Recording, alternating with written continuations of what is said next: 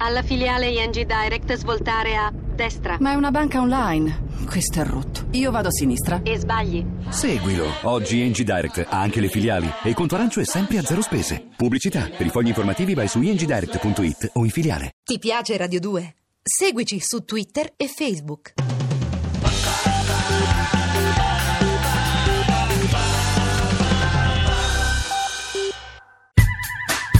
Substory, l'avventura dei Subsonica, con Samuel Romano e Max Casacci. A cura di Gerardo Panno e Lorenzo Lucidi, regia di Andrea Cacciagrano. Io della Torino del 1996, che è l'anno in cui tecnicamente i Subsonica hanno incominciato a prendere vita, ricordo una città in piena trasformazione, ricchissima di stimoli e di, e di energie. Mi ricordo che avevo appena finito la mia storia con, eh, lunga otto anni con un gruppo reggae, gli Africa Unite, una band eh, con la quale ero finito a suonare anche reggae in Giamaica. Ricordo che ero, eh, avevo un piccolo studio, ero, avevo già lavorato come produttore musicale, ma non avrei mai pensato di continuare a lavorare con delle, con delle band. Ciononostante non avrei mai voluto rinunciare a scrivere dei brani. In quel periodo, fra le tante cose, facevo anche il tecnico del suono live in un locale, l'Hiroshima Monamura, e molto spesso in questo locale, insieme a tantissimi gruppi, passava la band di un cantante molto magnetico, con la voce davvero molto, molto interessante molto corposa, che era, che era Samuel. E con Samuel più volte ci siamo fermati anche a chiacchierare a tarda ora di musica. In lui vedevo un ragazzo molto più giovane di me eh, desideroso di fare della musica la, la, propria vita, desideroso di stimoli, che chiedeva consigli su che dischi ascoltare. E, insomma, più di una volta ho pensato, ma dovessi mai fare qualche cosa, posto che non voglio più fare gruppi musicali, andare in giro a suonare, concerti, eccetera, eccetera, fare con le band. Una voce molto interessante sicuramente è la sua.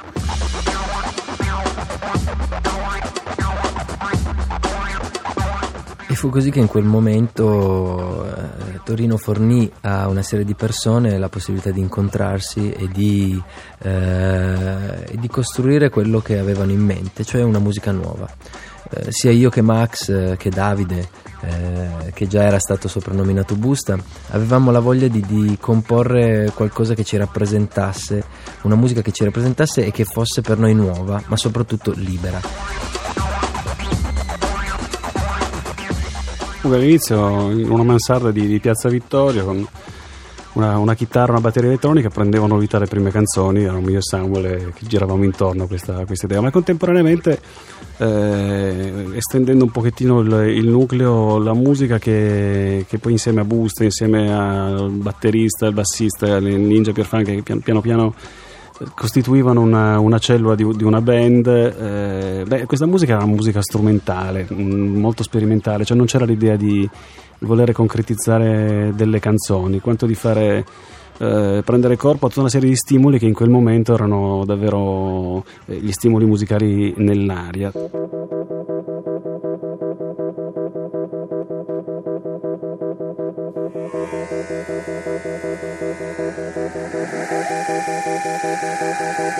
Chiamiamo una violoncellista. Eh, difatti la prima formazione ufficiale di Subsonica prevede eh, una voce, eh, Samuel, una, una, chitarra Max, una tastiera con campionamenti Busta e una violoncellista, Zoe, eh, violoncellista di Londra trasferita a Torino per insegnare l'inglese. Um, nasce così istantanea, una delle prime, nostre prime esperienze musicali dove appunto il violoncello ha un, un, una parte fondamentale. Facciamo addirittura un, un servizio fotografico in collina eh, inscenando una specie di picnic eh, psichedelico, psichedelico con, degli insetti di plastica enormi. Con ragni di plastica che ci camminano nei panini praticamente. E, e comunque in questo, in questo, mondo così eh, folle per certi versi e sperimentale dall'altro nascono le prime canzoni dei, dei Subsonica. Ma contemporaneamente la prima uscita live eh, nostra ufficiale la facciamo nel cortile dello studio di Piazza Vittorio dove, dove, dove lavoriamo eh, in una galleria d'arte, in una galleria d'arte dove per eh, tipo tre quarti d'ora suoniamo brani di musica strumentale pieni di effettistica, metà fra il dub e degli intrecci sonori. Samuel non canta, ma con un registratore quattro piste manda delle voci registrate da, da vinili, non con un campionatore, ma addirittura con un quattro piste a cassette, quindi in modo molto, molto analogico. E nasce l'esigenza di, formato un gruppo eh, a livello tecnico, nasce l'esigenza di diventare gruppo anche a livello emozionale e personale, quindi vi, iniziamo a vivere insieme. Eh, Max in quel periodo è l'unico che ha una casa, è detentore di, di un appartamento eh, che casualmente è proprio in Piazza Vittorio, sopra i Murazzi. Quindi facciamo tardi insieme, ascoltiamo musica insieme e frequentiamo quel luogo che poi ci fornisce la maggior parte delle persone che in seguito lavoreranno insieme a noi.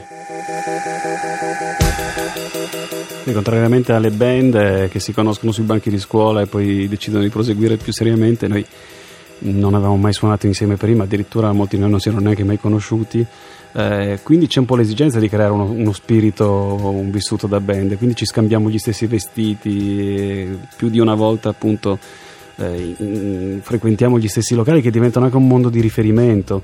Eh, tornando a casa guardiamo il telefilm eh, in replica di Starsky Hatch, Boost addirittura si fa le strisce bianche a una vecchia automobile. Eh, replicando così la, la, macchina di Starsky Hatch, tutto questo mondo molto marrone che noi addirittura scegliamo una tinta perché il, i riferimenti non siano dei riferimenti musicali ma dei riferimenti di immaginario un po' collettivo da, da band. E questa tinta è il marrone che è anche la tinta del nostro primo logo.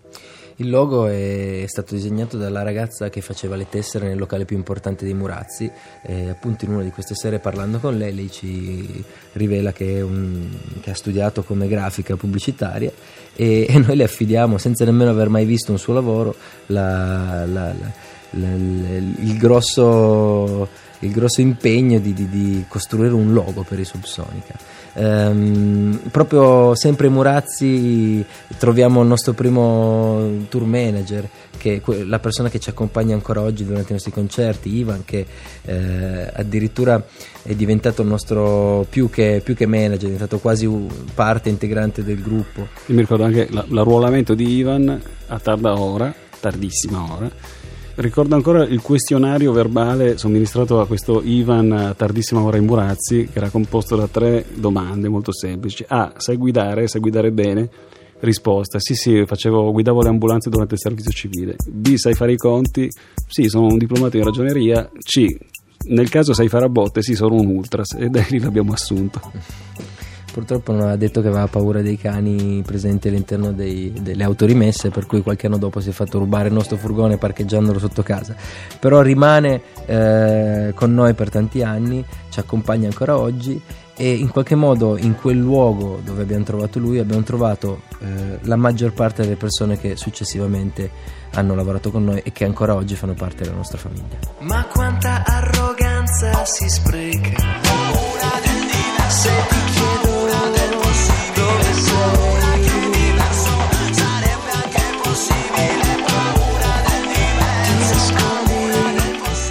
Substory, l'avventura dei Subsonica. Appuntamento a domani. Le puntate sono scaricabili in podcast sul sito radio2.rai.it. Che fai domani, Max? Eh, secondo te raccontiamo il resto. Ti piace Radio 2? Seguici su Twitter e Facebook.